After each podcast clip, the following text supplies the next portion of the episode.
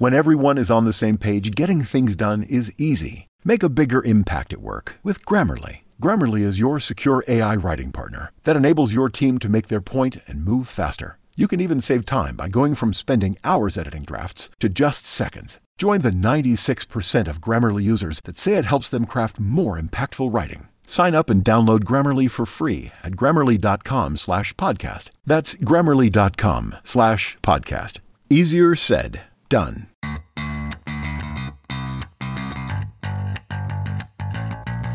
Coming to you live from downtown Detroit, this is Benzinga's Pre-Market Prep. With your host, Joel Elconin This is a volatile puppy here, isn't it? and Dennis Dick. I'm bidding a penny. I will buy the stock for a penny. With everything you need to start your trading day. Good morning, everybody. Welcome to this Friday edition of Benzinga's Pre-Market Prep. Spencer Israel, Joel Elconin, and Dennis Dick with you. We got a jam-packed show in terms of both market and guests. A lot going on today. So, in terms of the market, you know the drill. Uh, you saw what happened after the close yesterday. So, what's hot is not hot this morning. The reversal of the uh, the COVID trade from the past couple days or weeks. We'll talk about uh, Gilead. We'll talk about uh, uh, what else is weak here this morning. Zoom is weak. Uh, Slack is weak. We'll talk about just the entire reversal from the past couple of days. Uh, we'll also talk about Boeing restarting their production. Uh, we have earnings from PG. I don't want to forget about that, and a lot to get to as far as guests.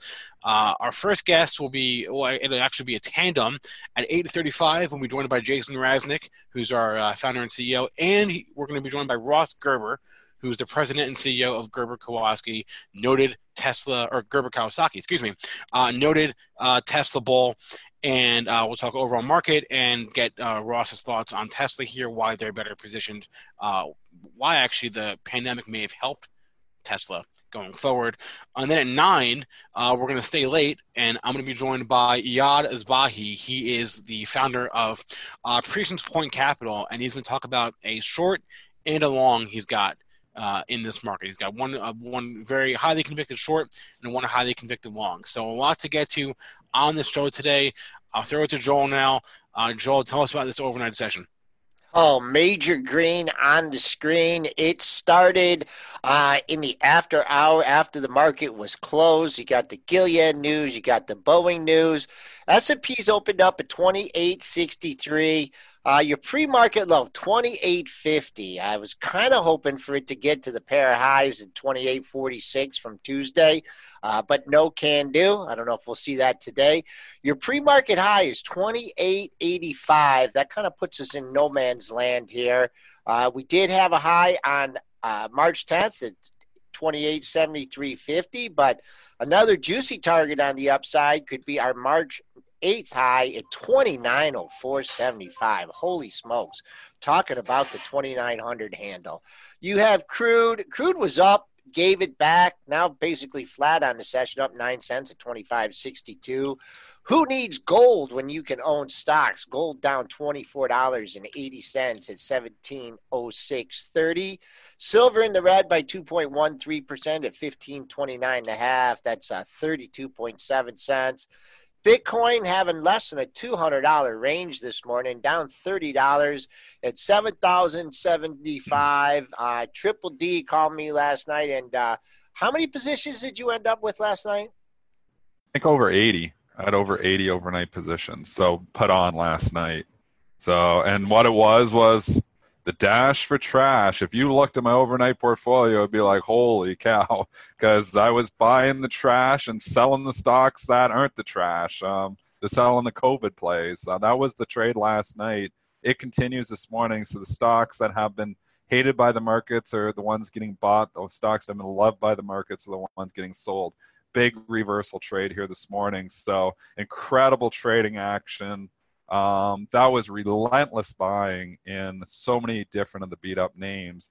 And they turned around, they started slamming stocks like Amazon. Amazon right now is down 20 points. So you can say, oh, well, it was up 50 or up 100. But I mean, the market's trading up. It's funny how these things have moved into a counter market trade. The Amazon, the Netflix is down this morning. The ATVI, I still own that one in the long term portfolio.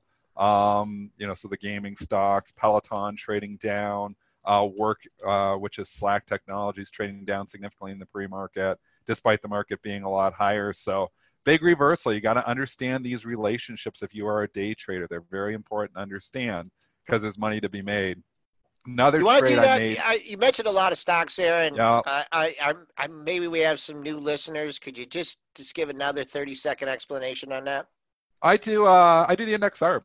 So I'm just doing like ETF arbitrage for the most part, but also with a spin. Like I know the relationships. So last night, for instance, I, this took some guts, but I took Procter Gamble. Procter Gamble was trading up three bucks last night. They were hitting all the defensive stocks. I took it short through the report. So I said that to you last night. I was like, I'm, I'm going to hold this short through the report because I think even if they beat, I think Procter and Gamble goes down just because it's defensive and they're selling those stocks today. And what do you know? Procter and Gamble comes out with a slight beat, not, not great, but a slight beat, and they slam the stock down. I've already covered it, so I can freely talk about it. It actually went down to 118 and change. I got covered in the 120s, right around here. So I took uh, three and a half or four points out of it. That's probably three points, probably three points. So a little more than three points, maybe, because I was covering the 120s. But um, it was just, you know, just understanding the relationship right now. Um, the earnings, if they would have really blew it away, maybe it could go higher. But we also saw in the case of, you know, Abbott Labs, and Abbott Labs come back, but we saw that one, you know, have an earnings report, rally significantly on the good numbers, but then give it back because it was just happening to be the day that they were selling those kind of stocks. So you've got to understand those relationships if you're a trader. If you're a long-term investor, it doesn't matter as much because relationships change. But I make money because I understand the short-term relationships.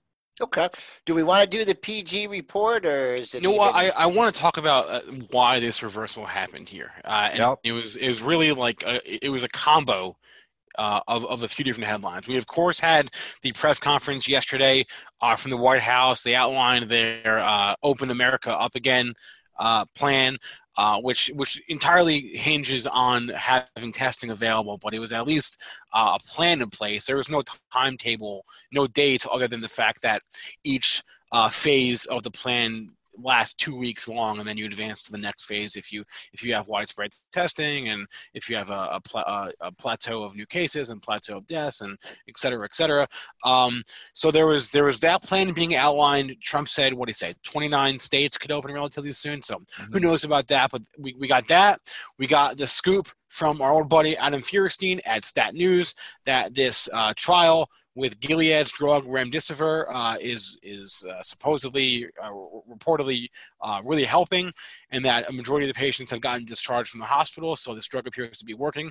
And then there was also the Boeing news that Boeing is going to restart production uh, at at their uh, Washington facilities. So it was like a three-headed monster that we we got good drug news, we got Boeing restarting production, and we have some some sort of plan in place for the overall economy to to come back to life here. The big news was Gilead, um, and unbelievably, I know how I've talked about owning this stock for a while. I bought it once down at 68, and then I got spooked out and sold it at 69. That was back, you know, before we had the big crash down on the March. Actually, was that day I believe I bought it, and I got spooked out of it um, I've wanted to get the stock back, and I looked at this trend, and this trend, I looked at this trend two days ago, and I was like, man, this is going back um, to I'm losing track of days, Wednesday's action, and it was trading down a buck, and I'm like, I love the trend that it's forming, and I'm like, it's it's got some, it's got value. I mean, Gilead is my classic value type stock,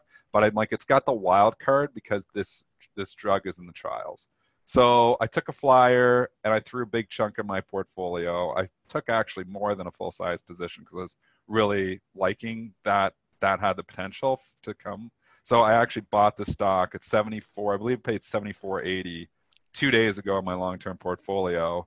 I uh, wish I would have had a chance to talk about it yesterday. We just never got around to it. Um, and obviously, um, you know, I'm benefiting from it this morning. So just good luck on the timing. I mean, I, it was still a good investment because I knew they had these trials. Obviously, you know, two days later they come out with you know good news. Um, I got lucky that I got in there. Um, I, I, read the, the report from Adam Feuerstein. It sounds pretty good. So I actually did sell. So I've got half. So I sold half the Gilead here in the pre-market because I feel like that's a big overnight move. Kept half. St- trials are still going on here, obviously, and um, I read the Gilead, I read the the Adam Feuerstein stuff, and it sounds like a lot of people who are taking that drug are, are getting better in a hurry. So that's the good news, and that's really what propelled us, I believe, overnight.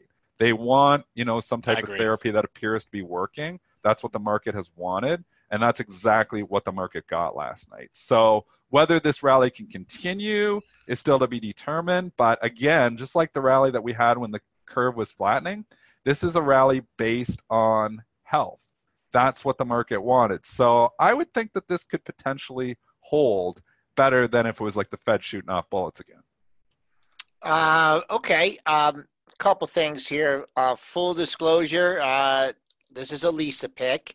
Uh, I'm not sure about the cost basis, but when we were talking about stocks and possible drugs, she knows about uh, Gilead and the work that they do. Um, also, this was uh, uh used in SARS as well. Um, not selling it because all she does is buy. So I'm not going to. So Lisa. Lisa owns uh, your wife owns Gilead as well. Yeah, yeah, we, yeah, we own it. Um, but it was her call. we talked about it. Was a good it. call, Lisa. It was a good call.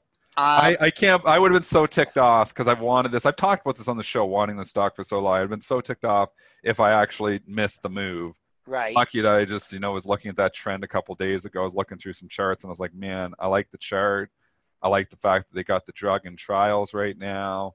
And even if it fails, I'm like, I think I got, you know, some support down at 65, 66, 67 um, so, and which I, I'm, I don't know if I would have bought more at those prices, but you know, it's a stock that I've wanted for a long time, and unbelievable I was able to get it a couple days ago.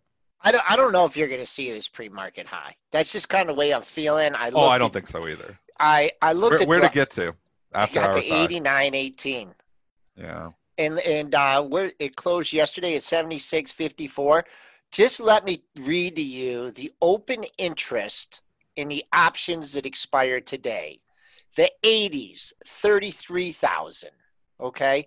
The 85s, 19,500. Okay. And then there's some scattered in between.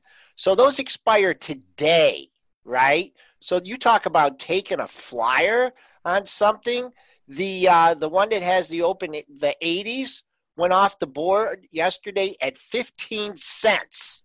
I'm just going to interrupt you, Joel, because we've lost the video. Um, well, we, no, we, we, didn't lose it. We're just buffering right now on YouTube, so keep on going. And, All right, keep on going. Uh, so the yeah. recording will still be up. Yeah. We don't know why YouTube. Is this a YouTube issue? Not yeah, an issue, we think. YouTube is not receiving enough video to maintain smooth streaming, so I'm working on getting our, our uh, our uh, bit rate up right now. But okay, uh, it's actually yeah. just starting to come back here now. So apologies for this. Sorry, Joel, to interrupt you. It looks like yeah. you know. I guess the people who are listening to the recording will hear it normally. Yeah. Unfortunately, the people who are listening live might miss some of the stuff though.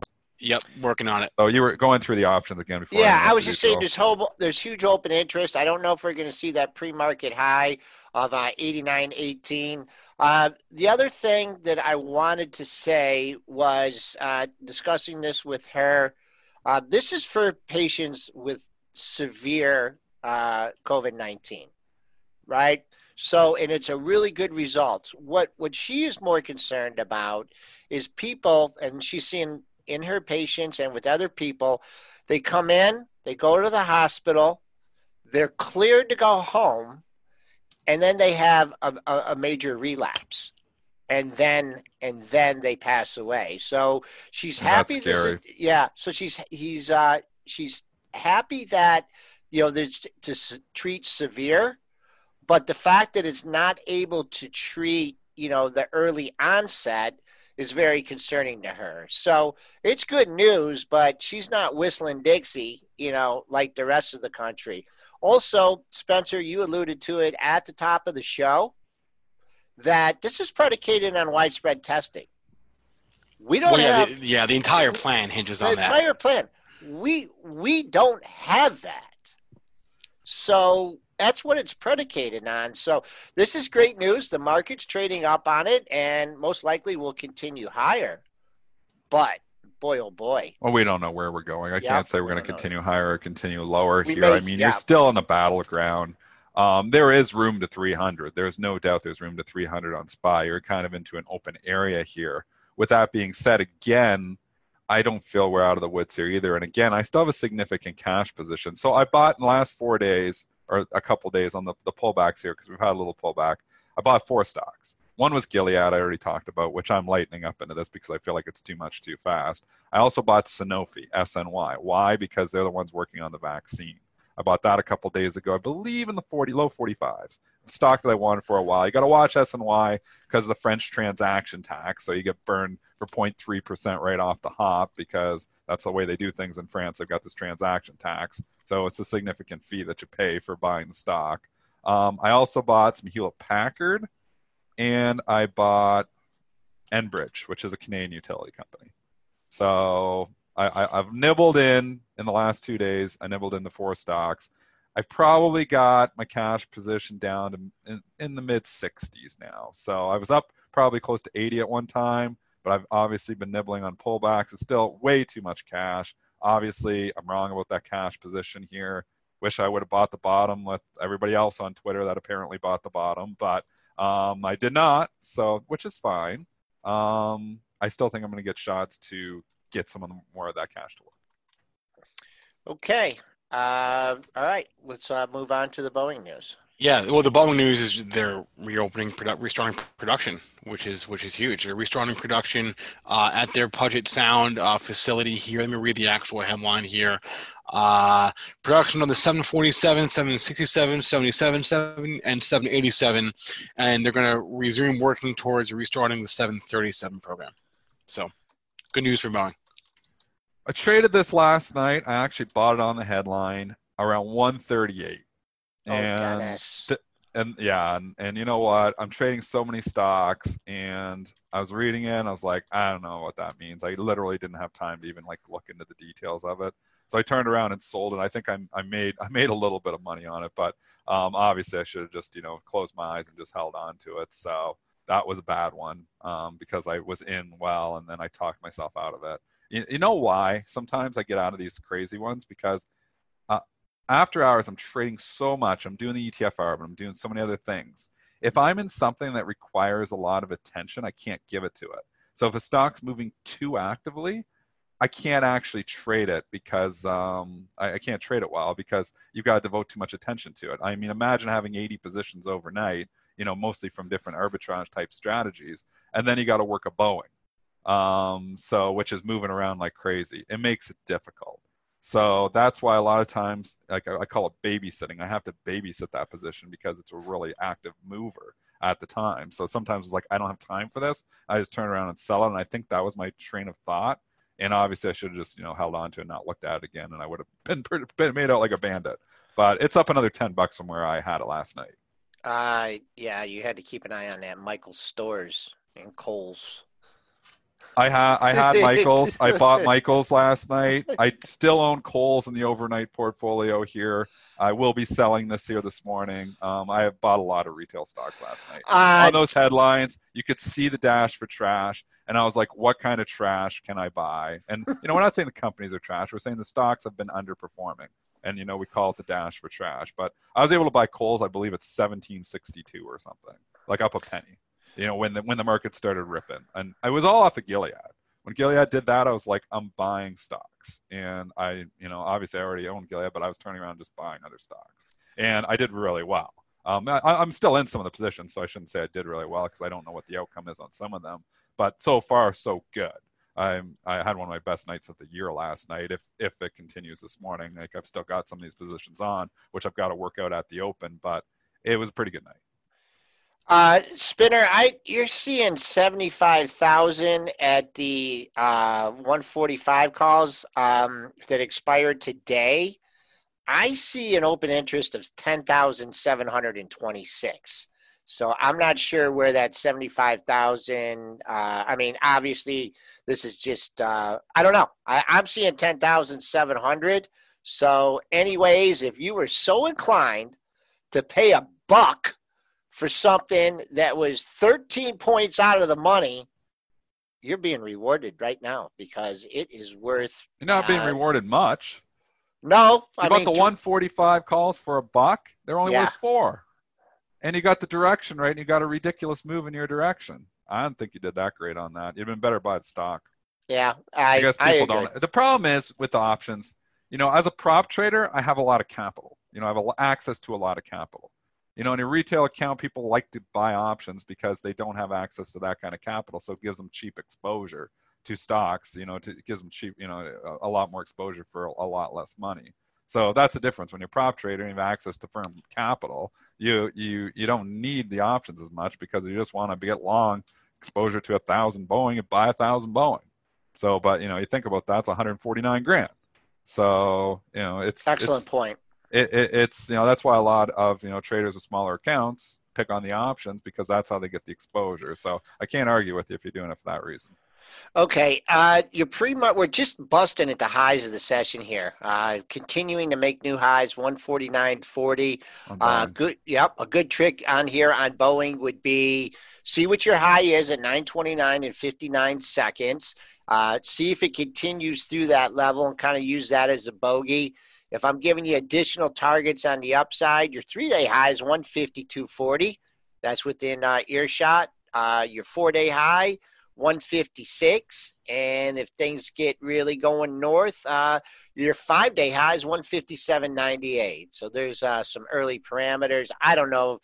Not not much of a book in this, right, Dennis? I mean, is there any chance the book holds it down and you get a chance to scoop it up? Always like- a chance. There's always a chance that the book will have something in it to hold it down. Remember, it's option expiration here today too. Yep. So you could see some, you know, incredible moves here at the open. I'm trying to look in the book just to see. Okay.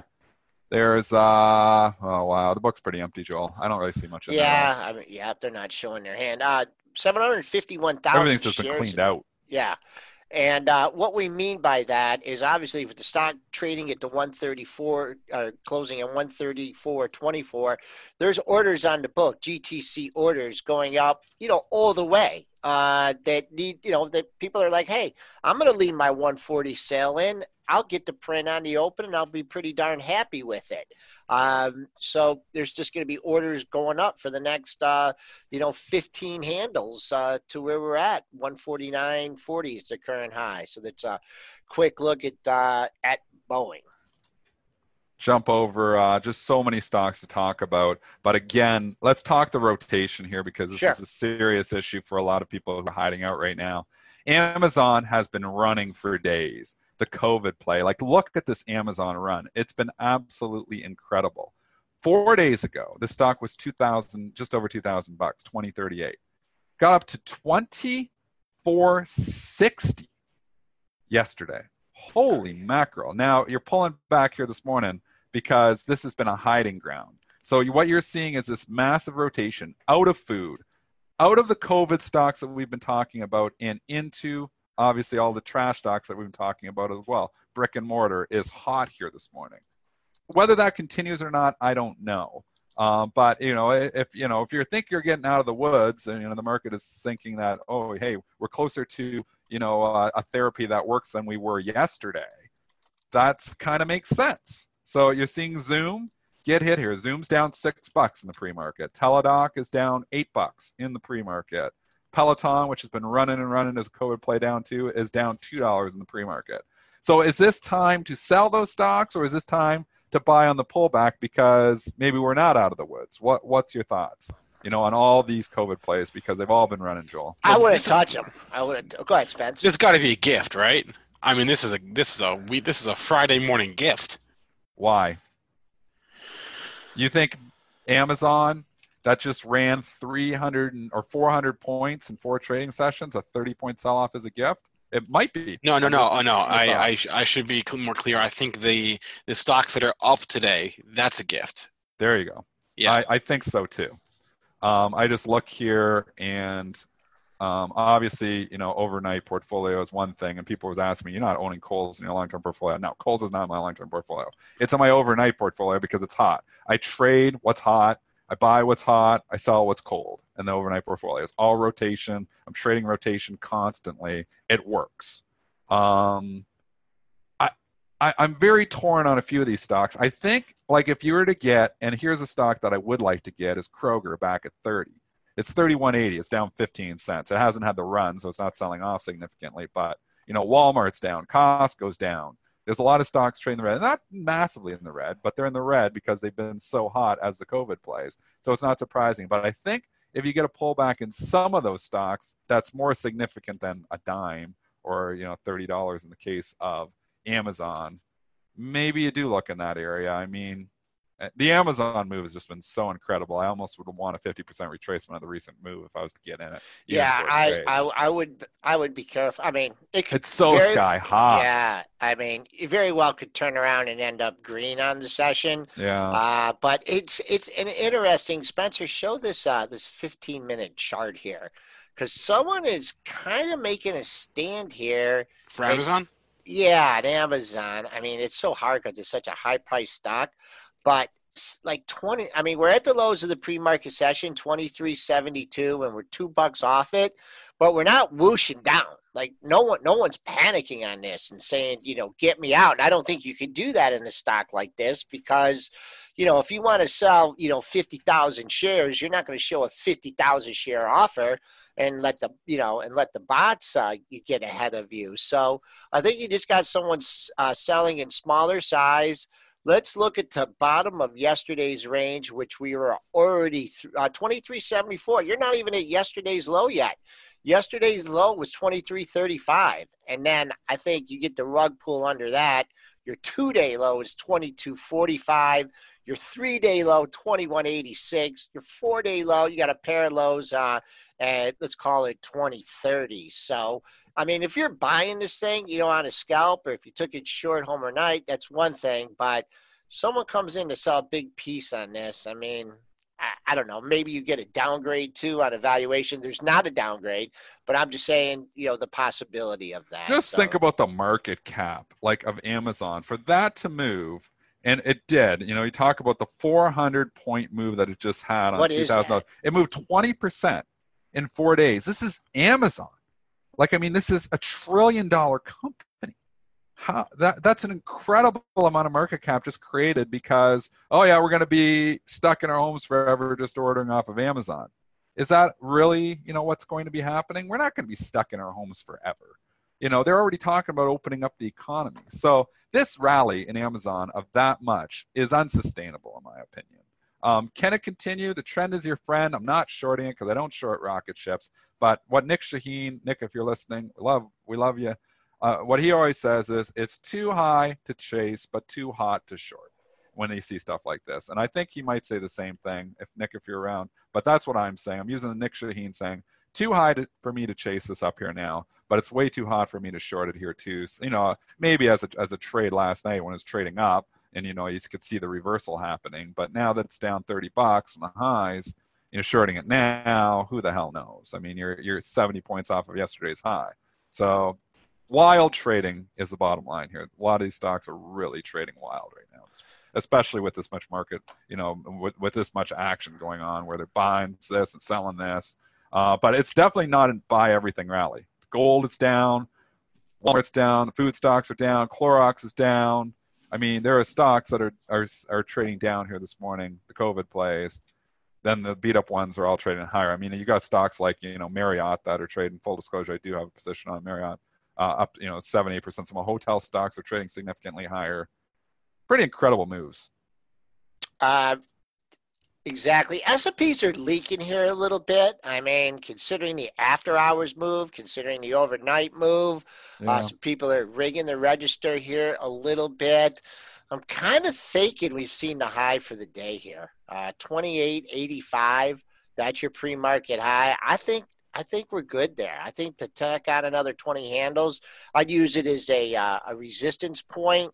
I think I would be a little bit hesitant on a range extension trade, you know, getting long if we take that out. Um, on the downside, 2850. Uh, that's your pre-market low. Uh, you just have the double top from Tuesday and Wednesday there as potential support. So some uh, some wide levels here, but this is a, a wide market. Should we look at any of these other COVID plays for some well, potential can, setups? Can we look, can we look at Apple here? Uh, Apple yeah. is catching Apple's catching a downgrade this morning uh, from Goldman Sachs uh, from to to sell from neutral, lowering its price target again. Uh, it is now down to uh, 233. It was at 250 before, and it was at uh, where was it? He lowered it. This is like the third time he's lowered it uh, this year. So price target 233. Sell Apple says Goldman Sachs this morning on just modeling for more uh, a, a, weaker, uh, uh, stronger reduction in, in iPhone demand.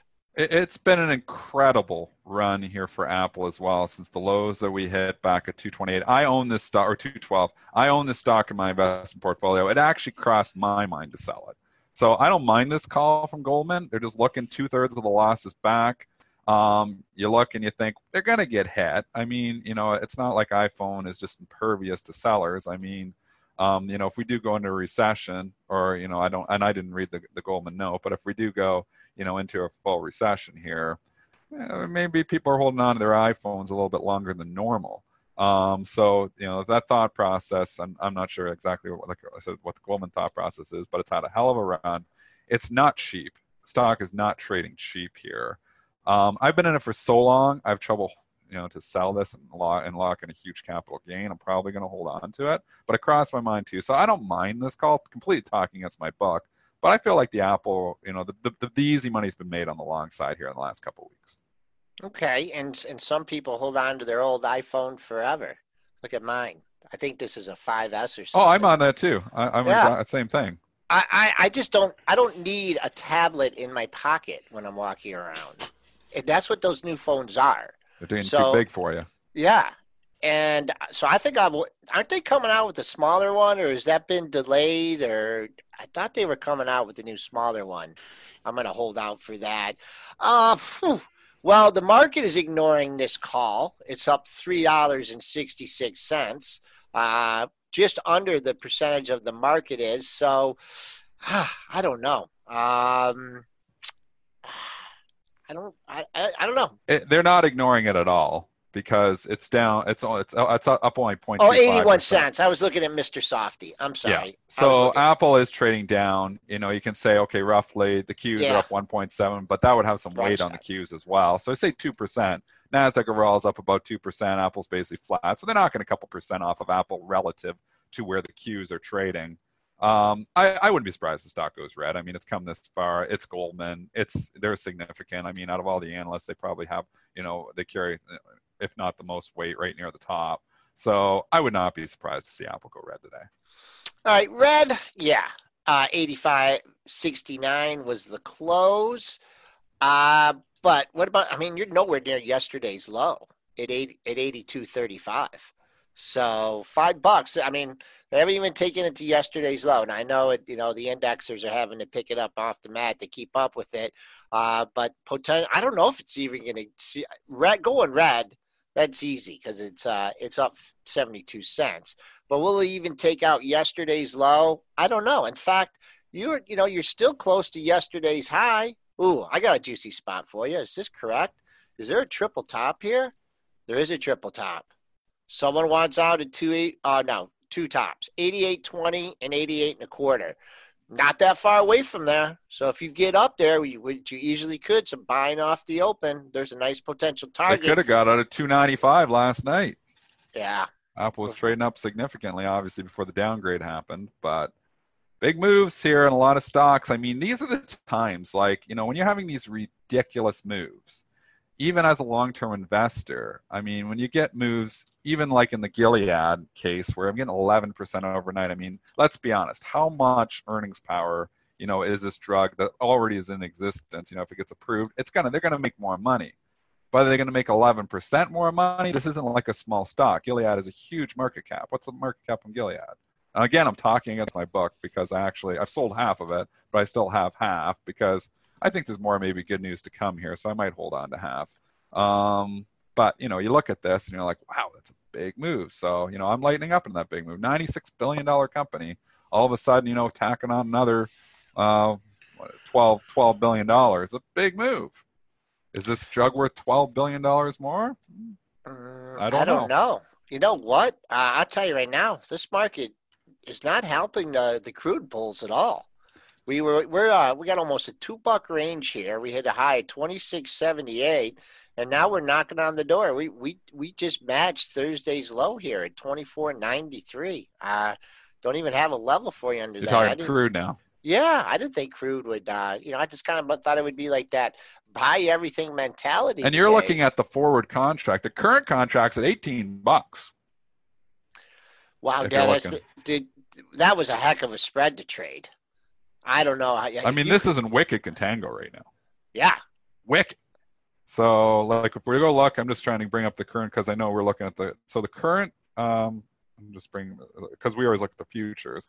But if we look at the the current contract, which is the May, um, I can it's at 1781 right now. the Seventeen dollars and eighty cents. Well, what's the what's the forward contract?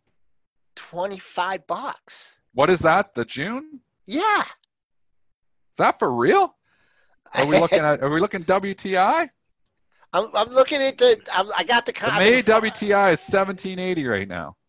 Yeah, in June is twenty five bucks. I Holy swear. mackerel! Yeah. Yep.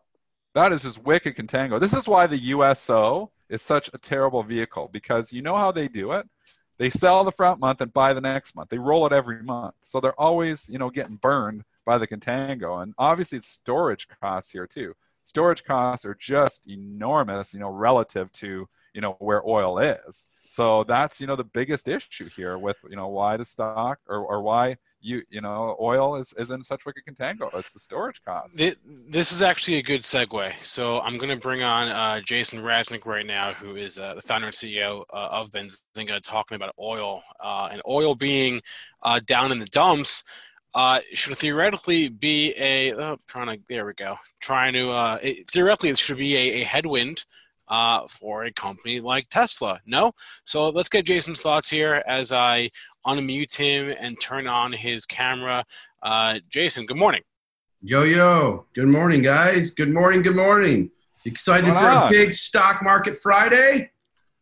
Oh, it's a big day. If you're long, it's a big day. All right, so let, let me just go into it real freaking quick. Okay, so you guys were just talking about oil, but you're also talking about Gilead, and, you're, and you didn't talk about my favorite stock that I've been talking about, Modernera. I pro- how you pronounce it wrong. So I Moderna. luckily, you guys are going to like say, Moderna. right, Sorry. Jason, Jason just calling the stocks that he, you know, um, that are up. If you go in the Benzinga pre, uh, Pro chat room, I've been buying that stock and Gilead, and to the negative one that I've been losing on is USO. But MDR, whatever, Monera, how you pronounce it, I bought call options on it three weeks ago at $31.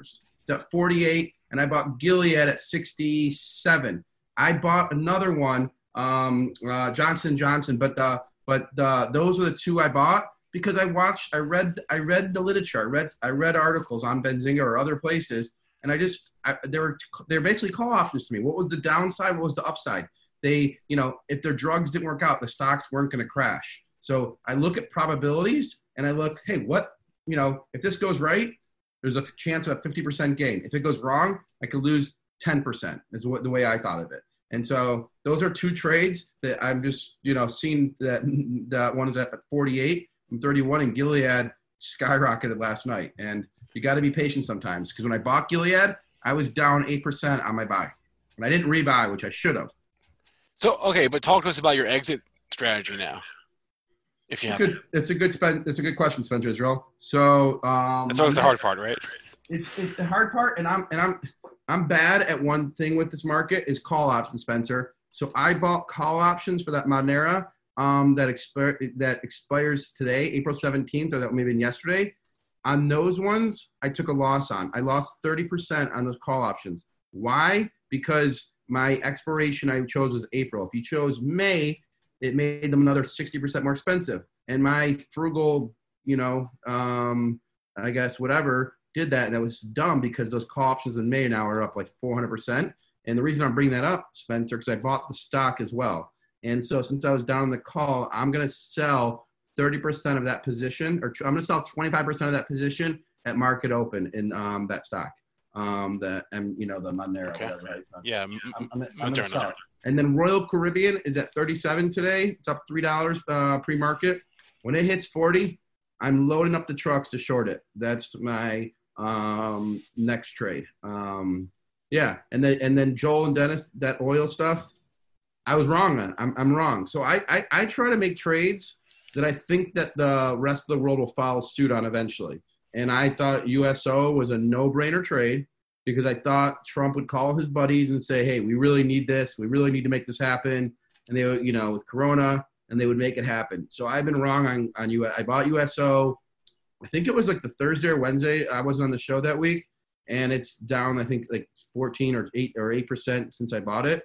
So those are a couple stories. It's in But- such wicked contango um, that Wait, Dennis, the natural you Dennis, deterioration, even if oil goes nowhere, it's losing, you know, whatever that difference is every single month. It's so wicked like that. It's it, it- oil's got to go up so substantially to even make money because the contango's so wicked right now. Dennis, That's Dennis, why USO it's is been a so while. tough to invest in. It- It's been a while since we explained contango. Explain that concept. So the front month, so you're, you're, looking at the current month. The next month is trading at a higher price. What the USO does, they don't want to take physical delivery of oil, so they keep rolling it. So what they do is every month they sell the one that's expiring and they buy the next month. So they're always have that natural deterioration when the when the next month's contract is trading for a significantly higher price than the current month. So and we just looked at that. So you're always getting that you know loss. That's why USO over the long run is a losing uh, it doesn't track oil well at all. It usually underperforms because of the contango. What is that? It's storage costs of oil. Storage costs of oil is significant. So So that is what the significant cost is with oil. That's why i've always said if you want oil i would buy oil stocks. I hate oil. I've hated oil for years i don't hardly own any oil stocks for that reason because i you know I'm, I'm a big fan of you know the movement to the green energy and cleaner energy we've talked about this on the show for years as well which is why I'm, I'm on, my exposure to oil is very limited just through some Canadian ETFs. But um, you know, and obviously I've been right on that call, but I've been wrong on lots of things as well. So, uh, but I just think a better vehicle if you want exposure to oil would be to buy the oil stocks. Okay, um, Dennis. So I wish I would have asked you first about that. So, but I bought that USO, and I'm like it's like at five dollars now. Like, could it go to zero? Could it go to two? So again, I, I go to my probabilities, and I don't know this. I'm not an expert at oil at all, as you guys can tell. You guys can walk circles around me. Um, I'm an energy guy. We'll get to Tesla in a second. So I'm, I mean, I'm an electric energy guy. You know, electric. So I don't Yeah. know oil. So I bought USO thinking that was just the default trade. If oil goes up, buy USO. It's at five dollars. Can it go to two dollars? I guess that's my question. It, it can just keep going down. Like it will over time. It depends on how long you hold it, but it just continues to deteriorate. So if you take USO on any given chart and you look, okay, well, it, it, it- you know, there's been moments where you know it can go to backwardation where it's actually not hitting it, but normally it's trading in contango. So Okay. it's always just slowly erodes your capital. It's actually in the prospectus if you read it over the long term that you know erosion of capital, which is it just makes sense. It's a storage cost. It costs money to store oil. That's why you know it. So this is kind of built into. That's what you're seeing why it's in such wicked contango because you know when oil's trading at hundred dollars a barrel, well the relative cost of storing it is small compared to the current price. But when oil's trading at 17, 18 bucks, well Yeah, that what- storage cost is right, I- enormous. I- relative let, the let me I hop in wanna- here just real quick. What they're going to do as oil heads towards, you know, 10 and 15 is they'll do a reverse split in the USO. And now, and If so they, they do yeah. that, All right, They- all right. and then they bring Okay. the price back Got up. I, And, I, I want to pivot. I gotta. I, jump want to in pivot. Spencer, I- I gotta jump in. I got. We, I Yeah, gotta- but can, I but can, can I bring can I bring No, can I bring no, our guest no. on? No, no, no. You want to bring a guest on? Okay, bring the guest on. Spencer, let's follow protocol, man. Let's come on. The script. All Uh. Spencer tries to break break stuff up, and I'm uh, trying to get get it back in. Uh, I, I've already te- I've already teased our So, so so, l- l- Spencer, one second. Um, two quick things, guys. I've seen the chat room go crazy about my task call at a dollar forty and then a dollar sixty. That's symbol T A Nice call. Carrols group, and I went. I we loaded up the truck at TAST at one at one forty four and then one fifty nine. I see five of you guys randomly mention it as I join the chat room, and you guys are saying thank you. So I appreciate that because most people usually just you know call you out for your mistakes, not your ones that you got right. Good well, I gave you guys at about 140 to 160. It's at 290 today. What am I doing? That's the question you're asking. I sold 30% of the position yesterday. I'm not telling you to go sell it. My sources, my whatever, say the stock has a lot more room to run, but you could wake up on a Monday or Tuesday and the stock could fall 50%. This is a stock, like I said before, I play probabilities. It's going to either go to eight to twelve dollars over the next year, or it's going to be at a dollar, a dollar fifty. So I like the risk versus reward. So that's Okay. why I went so high with that. Again, they own Burger Kings. That's TAST, T A S T. I hope I addressed the chat room. Now we're running late, and I'm really excited. And Spencer wanted to do it, but I'm just going to steal his thunder right now. Really excited to bring on a friend, um, a big Tesla bull who's been calling the story since the beginning. Um, his name is Ross Gerber. If you want to add any more comments, Spencer, before we bring him on, feel free. But this is one of my friends, and I'm going to be on on Fridays. Every other Friday, I'm going to bring a special guest. And today, my special guest is Ross Gerber. And Ross, Hello. welcome. W- Welcome to the show, Ross. Hello. Thank you very much for having me. You- you- R- Ross, you're out. You're. I know Spencer's excited to ask you some macro questions. I just want to. You and I have been talking Tesla for a long time. How long ago did you get out there and become so outspoken on Tesla? Because I know anytime you tweet something, you have your haters, you have your people that love you. Just give. How long ago did this start? And like, so you're so you were so outspoken. Well, I mean, I've always been outspoken, uh, you know, whether it's attacking the horrible presidency of the Trump administration or, or um, you know, backing the companies I like and going after the companies I don't like. Um, you know, I've, I'm an activist investor, so if I own a company and I don't like the direction it's going to, you know, we push for change, and, and I do that through the media. And um, if it's a company that is doing all the right things, obviously I'm trying to help that company grow and and give it strategic ideas and just had a great call with some of the people at zoom actually of all people um, about some ideas that they can implement for this amazing business that they're building. Um, it's growing like crazy. Um, so you know i bought tesla seven years ago and i never thought it would become you know such a polarizing topic but you guys began the conversation talking about trading oil before I came on. And one of the things I I think is that oil is worthless. So if you're long oil, you know, boy, you got to watch out for Tesla. And that's why there was so much attacks on Tesla for so long, whether it was the car industry or the oil industry, um, or investors who are heavily invested in those industries have so much to lose by Tesla's success. And now we're seeing it. Now we're seeing everything. The reason I get attacked so heavily is that everything those people were fighting for it, it- it's now happening to them what they didn't want tesla to do which was to make oil basically obsolete. Not obsolete like we'll still use it but that it will never grow its its uh, demand ever again. So if you have a supply that's unlimited and a demand that's limited um, boy you know you got a problem. And that's why oil is where it is today and, and probably going lower. Um, you know, so Tesla is is is just an incredible opportunity.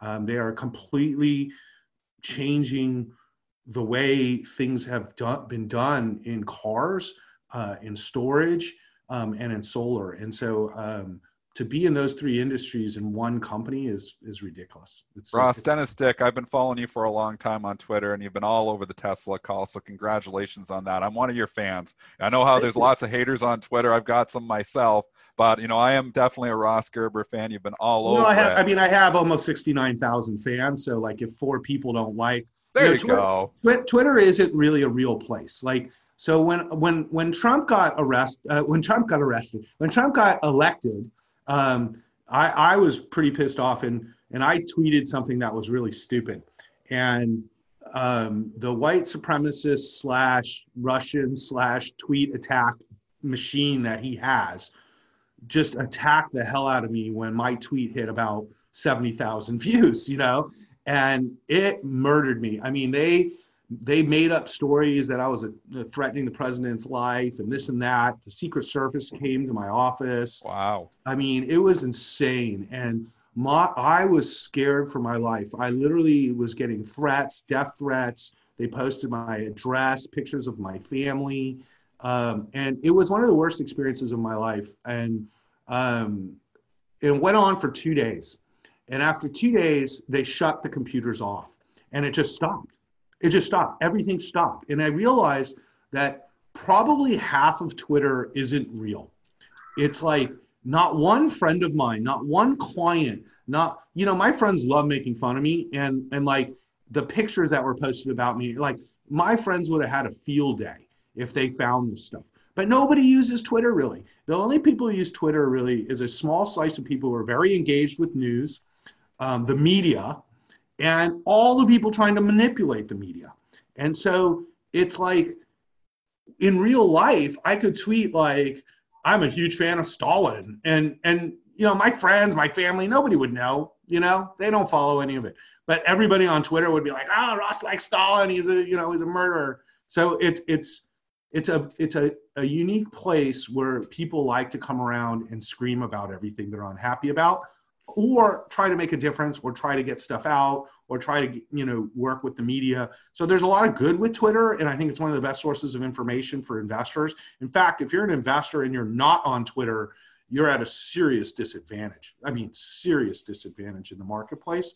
Um, and on the other side of the coin you have to know what you're reading. You have to you really understand what you're reading because you will get everything out there you know? Yeah uh, ross i just want to ask you about tesla real quick. Is there a chance that this pandemic uh, that it actually benefits tesla in the long run? oh, run? totally. That's why it's going up again.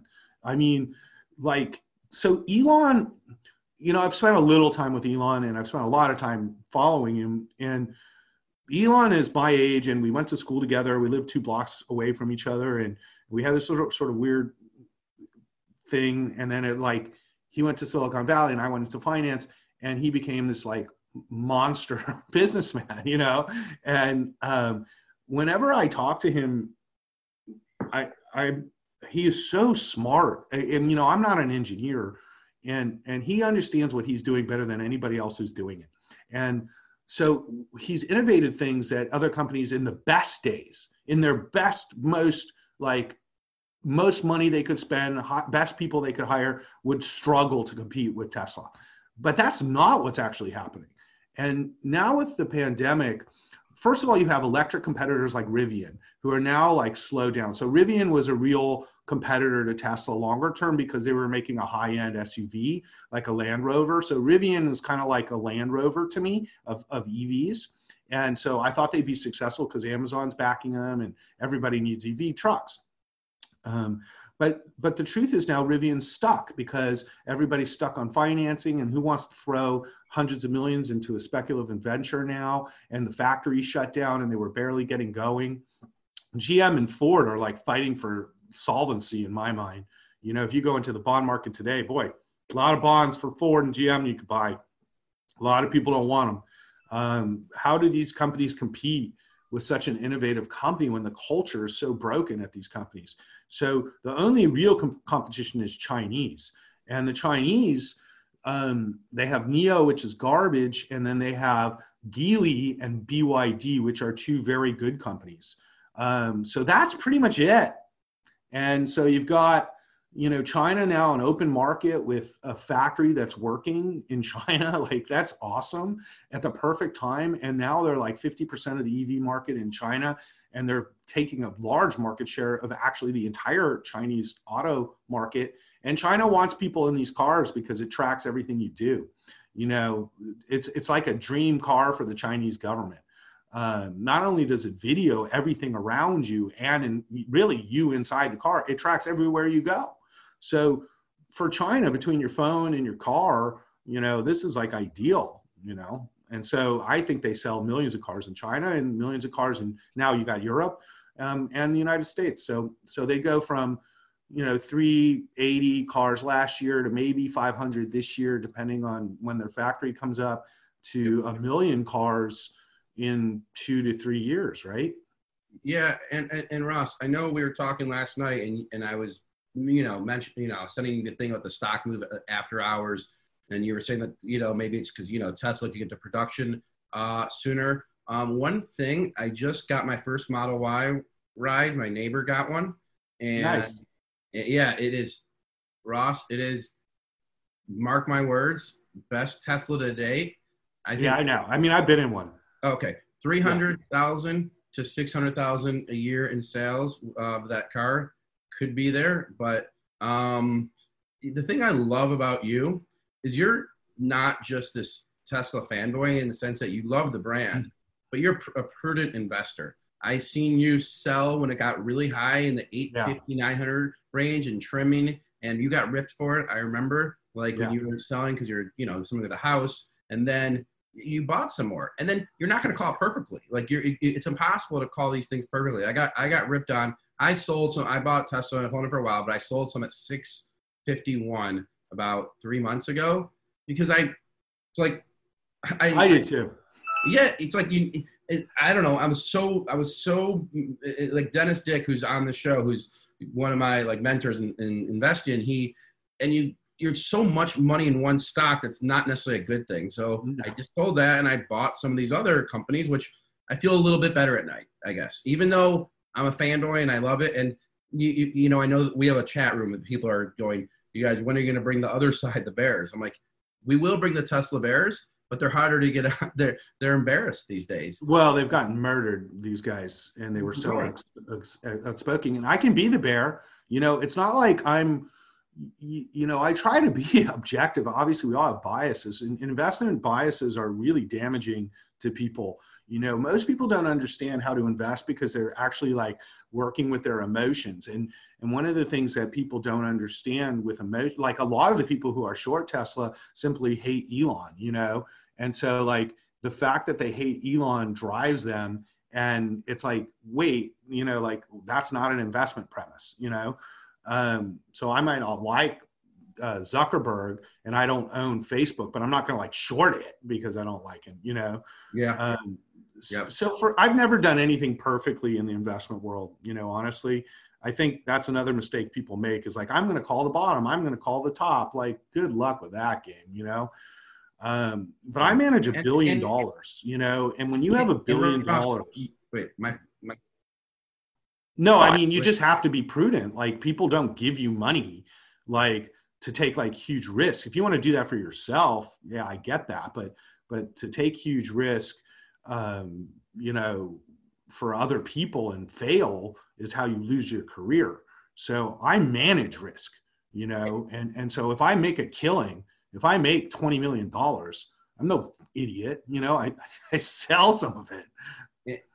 Absolutely. And and and Ross, we want to thank you. Obviously, you Ross is on the West Coast. He has his own um, music studio in his house. Pretty sweet. I was hoping to visit last time I was down there, but um, he got up at 5:40, or you got probably up at 5 a.m. for us this morning. So we really appreciate that. Now you have your own, and this is the last thing. You have your you have your own money management firm. Like, what's the na- like? What kind of clients do you take on? Or if someone wants to reach out, I'll, I can send them over. But what what's like the what's your money management? Yeah? Gerber Kawasaki. You know, we're an independent investment firm, RIA.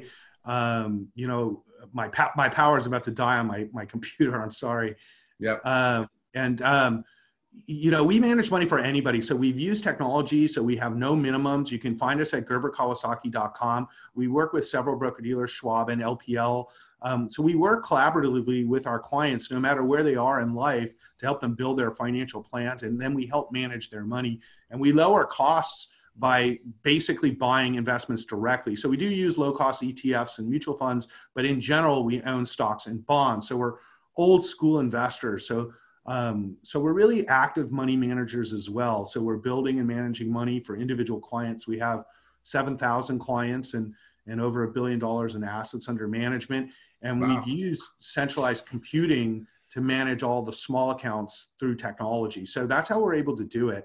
Um, and then because younger people, most of our clients are younger, younger people are a lot easier to deal with client wise because of technology as well. So we're doing like a ton of Zoom meetings, you know, it's just like tons of Zoom meetings right now. And the kids, like at my firm, that's like normal for them. And for our clients, it's normal, you know. Um, so we're really leverage technology to help as many people as possible build a great financial future. And that's what my firm's about. Yep. No, And that's what we do. Uh, and Ross, if you can, in like 10 seconds or less, prediction for the market by year end? I have, I, I don't, I mean, you know, that- I have a crystal ball in my office just. Oh, say, okay, like, great. I, I'm the only guy with a crystal ball. I think, I think if I could tell you I understood what was going on, I can tell you the factors. But what I do think is the market will hit all time highs again this year. I think that the liquidity is crazy. I think this thing is going to get solved. Um, I, I think it'll be later in the year. And I think if Joe Biden takes the presidency in November and this thing gets cured, 2021 looks amazing. So I'm not that worried about this year. I'm over this year. You know, like if if I break even this year, I'm happy and I'm I'm doing well this year um, relative yeah. to the market. Um, probably the best I've ever done. But but you know, if I can make money this year, I'll be happy. But I think it's all about 2021. So I'm positioning for that. Um, I'm long Vegas. I'm long you know, so I'm long MGM and I'm long Disney, which I think are my risk positions right now uh, wow. uh, for 2021. Um, but I've been building a big position in MGM hotels in Vegas, so that's my pick for you guys. Wow! Right. Spencer, first time on, you're not supposed to ask hard questions like that. that oh, that was a Joel, no. I mean, I don't think it's a hard question. I just think you know the here. world is in such a disarray. I just can't tell you. You know, I think the market's going to rally today over over or Gilead's drug. Yeah. Um, and, and Gilead has solved so many viral issues. So I have a lot of faith in the Gilead people. We've been investors with them for decades, and and it's been a crap stock. So I don't even really own much of the stock, but but boy, they are smart there. So you know, I have a lot of faith in these people. They're very smart. I mean, All right. Yeah. Ross Gerber is is the uh, president and CEO of Gerber Kawasaki. Uh, Ross, thanks for uh, joining us this morning. And, and my uh, pleasure. And maybe you can get me on a, this 7 a.m. slot next time. yeah. Thanks, man. I'll talk to you, but we, we would love to have you on more. That, that was awesome. And I think yeah, I may, I, I, think I may pick up some MGM because I, when you said it, I'm like, that's such a bad pick, but maybe because I think it's so bad, I'm going right. to buy it because the opposite, the, the inverse of me is probably good. What could, what else could go wrong? You know? Yeah, yeah. I, I, love it. You guys are awesome. Thank sure. You. All right. Thanks a lot, Ross. And uh, Jason, we'll let you go as well. So thank, uh, thank you guys. Have a great day. All right. 901. Uh, I want to bring on our next guest in just a minute. Before I do that, Dennis, Joel, do either of you have any final thoughts uh, before we go or thoughts on, on that interview or anything before I bring on our next guest? Uh, just final thoughts around the market. You're getting a nice rally. We are leaking here a little bit. Again, it's what the market wanted. They want to see some type of therapy that works. And that's what we got overnight. And that's why the substantial call dash for trash or rally into the stocks that have really been beat up. And you're seeing the sell off, obviously, in the COVID plays. Just be careful. You start to see a turn. Keep an eye on Gilead as, you know, an indicator as well. If Gilead starts to, you know, really fade here, then, you know, maybe the market follows suit as well. Um, so Gilead could actually be one of your leaders today. So I'd keep that stock on my screen, even if, even if you're not trading it. Uh, yeah, for the Gilead and the Boeing, like for the Gilead here, you're five bucks off that pre-market high. So I think if you're, you know, looking for a long exit or potential short, I think you're going to have to pick something up ahead of that pre-market high. Boeing is still hanging in there at 149. I think it got close to 150. So I gave you some other levels on that. Little selling pressure here in the S&Ps. Uh, nothing major. Uh, we did slide a little bit, which is just a slow leak. I mean, people are taking some profits here. 2850, your pre-market low is a target. Uh, really, the top of yesterday's after-hours range is way down at 3150. So, a tough day, tough day to call this. Have to rework the numbers uh, for next week. All right, Dennis, uh, we'll let you run. Uh, and I got a hop too, Spencer. I'll let you handle this one. Oh man! All right. Well, let me bring on our guest here, uh, and uh, another first-time guest uh, on this show today. Uh, his name is Eiad Asbahi. He is the founder and portfolio manager at Point at Prescience Point Capital Management. Eiad, good morning. Good morning. great to meet you guys at Waiting. Uh, so you are also up early with us this morning, so we appreciate that, Eiad. I want to talk about uh, a short report that you published a couple of days ago, uh, maybe maybe even yesterday. I can't even keep my days straight at this point. Uh, it was MIDD. Uh, I, I read through the report, but give us your high level overview on why you're short this guy. Yeah, sure. So um, Middleby is a, is one of the largest supply uh, manufacturers of commercial kitchen equipment. Um, selling to uh, quick and full service restaurants and hotels. But the company is essentially operated as a debt fueled roll up. It's made 90 acquisitions since 2001. And, uh, and we see evidence that it's used this M&A to mask deteriorating organic growth and weak cash flow. And that was before the pandemic hit. Everything has changed since this pandemic has hit, and Middleby is at the eye of the storm. Um, so our view differs from the consensus view. Wall Street consensus view is for record profitability and margins in fiscal 21, despite the fact that restaurants are permanently closing their doors at a record pace. Um, over-levered uh, chain restaurants are cutting unit growth and capex, and uh, and large franchise franchisee groups are, are on the verge of bankruptcy. We're seeing a lot of headlines around that as well. But what's being missed um, in the Wall Street consensus is that this trouble within the restaurant industry, which Middleby serves, um, will result in a flood of used equipment hitting the market uh, soon, and um, and and we think that that's going to wreak havoc on on the demand and pricing for Middleby products. Uh, so as its net debt hovers near all-time highs and its profits are facing um, you know unprecedented hurdles, we don't think that Middleby is going to acquire itself is going to be able to acquire itself out of its problems as it has in the past um, and that the shares are likely to fall another 50%, and they're already down um, uh, 50%. But we think they they uh, they have an additional downside of 50%. So, you know, this is really uh, a presentation of a view totally, you know, uh, divergent from the Wall Street consensus, which we think is totally implausible. You talk a, a, bit about the how there will not be a, a, a so-called V uh, recovery here. Uh, now, is, is, this more of a? I, you're obviously bearish the uh, the company because of their their debt, like you talked about, but is it, is it more of a um, sector wide bearish view that this company just happens to uh, have uh, be over levered, or or is it like would you been bearish six months ago? Um, well, look, we we at, at my firm rather has, has made a specialty of uh, of identifying companies using acquisition accounting, you know, these aggressive roll ups that just acquire company after company, uh, but are using aggressive accounting to hide true fundamentals. Acquisition accounting allows a lot of flexibility for managers to flatter uh, their financials and to hide, again, you know, deteriorating fundamentals, often organic growth. And we see these things unwind during periods of trouble where they can no longer make acquisitions at the same pace that they have in the past. We already were looking at Middleby critically ahead of the pandemic. And uh, so we know the company very well. We've, we've followed it for many, many months. Um, but, uh, but now it's, uh, it's essentially found itself in a, a shitstorm. Can, it is, can you explain, uh, it is, it is an, Sure. Can can you explain why there's going to be uh, a a flood of used equipment hit the market when I guess when we get past this eventually? Yeah, sure. So the restaurant industry is in a lot of trouble, as everybody knows. Um, you know, the rest, the National Restaurant Association is estimating that uh, about 15% of restaurants nationwide by the end of this month will be closing permanently. Um, and uh, you know, and, and so you couple that with all of these headlines about very large fran- franchisees um, being on the verge or uh, announcing bankruptcies, and you say to yourself, what does this mean? What this means is that their uh, kitchen equipment are likely to be liquidated, and um, and as that happens, um, you have this flood of used equipment hitting the market, eating into the demand for Middleby products, um, and and also uh, resulting in tremendous pricing pressure.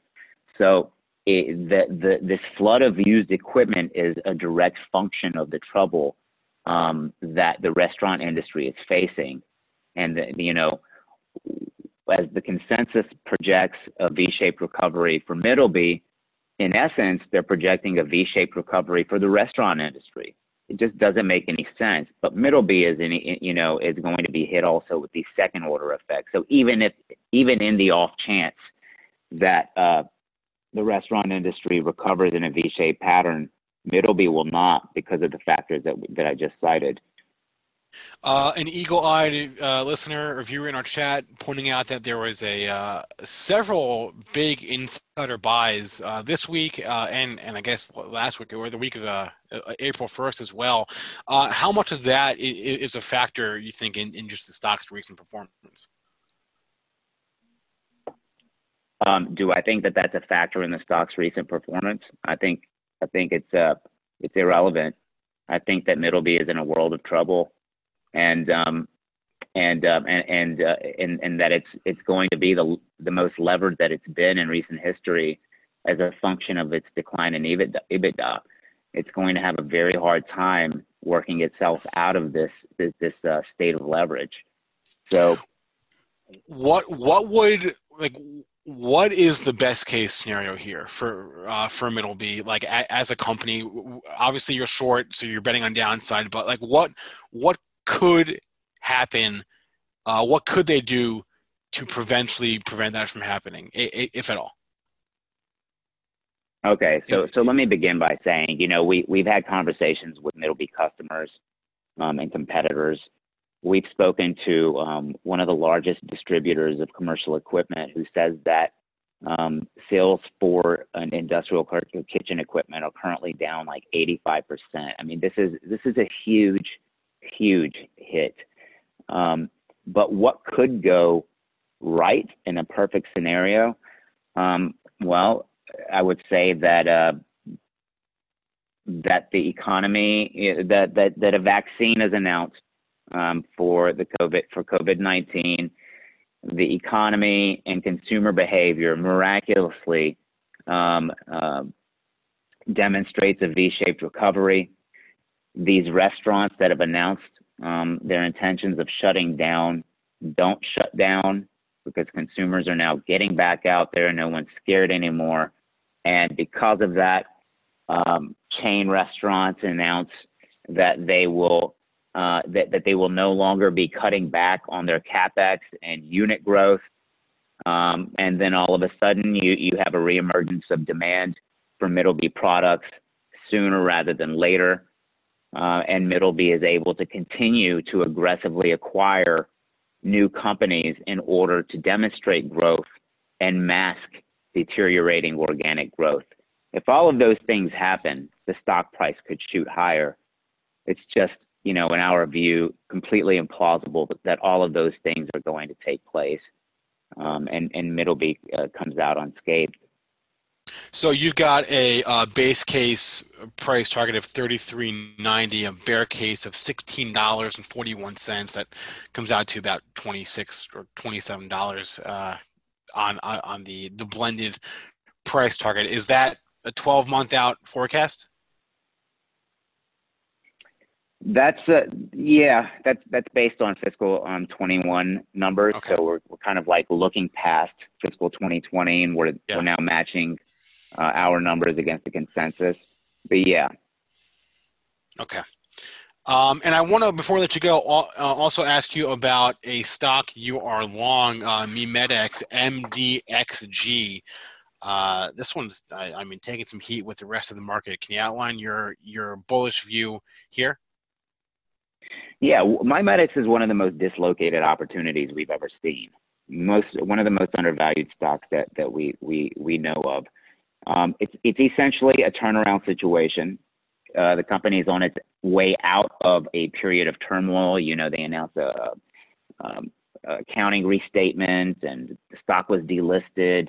But but it's now emerging as the best company in its class in a high, highly desirable and a, a, growing industry. Now we engaged in an activist campaign um, to install world-class business leaders on MiMedx's board during this turmoil and that ultimately resulted in a successful deal with the company that placed it on a solid road uh, to recovery. If you look at the equity today, it's sold off, you know, two times more than the Russell 2K and three times more than the S&P. Uh, we believe on forced selling to meet margin calls, but you know we're we're we're licking our chops at this dislocation, and um, we already own close to eight percent of the company and have been adding to that stake down here. Um, we think that the sell-off is completely misdirected, and uh, you know the stock is worth at least double where it trades, but most likely three to four x where it trades today. And we think uh, that there are a number of catalysts over the near term, which are likely to send the the, uh, the shares higher over the such next three to four months, essentially. Such as. Yeah, such as uh, the filing of its fiscal year 2019 and Q1 2020 financials. These will be significant um, uh, landmarks for the company. The relisting of its shares on the NASDAQ, uh, likely a couple of months after the filing of its Q1 2020 financials, uh, a resumption of research coverage by sell side analysts. Um, you know, we in general we believe the company's leading market position in the fastest growing segment of advanced wound care will make it a popular uh, takeover target as well, uh, as most recently evidenced by Smith and Nephew's purchase of Osiris, uh, a key competitor last year. So, you know, we, we know that there are a, a number of large strategic strategic players who are, who are currently seeking to enter the growing advanced wound care space. MiMedx is extremely well positioned as the market leader of that space. All right, uh, Eiad Asbahi is the founder and portfolio manager at Prescience Point Capital Management. Eiad, thanks so much for waking up early and spending some time with us, and uh, be safe out there. Thank you. All right, uh, I want to wrap it up here. Nine fifteen. That'll be it for our broadcast uh, this morning. Joel and I will be back with you at three forty for the final show, uh, market wrap up show of the week. Thanks to our guests Eiad Asbahi, Jason Raznick, and Ross Gerber. You can always catch a replay of this show on YouTube or the podcast on whatever podcast platform you prefer. Please remember all the information from our show is meant to be used as informational purposes only, not for investing or trading advice. Everyone have a great rest of your day and be safe out there. At Parker, our purpose is simple. We want to make the world a better place by working more efficiently, by using more sustainable practices, by developing better technologies. We keep moving forward. With each new idea, innovation, and partnership, we're one step closer to fulfilling our purpose every single day. To find out more, visit parker.com/purpose. Parker, engineering your success.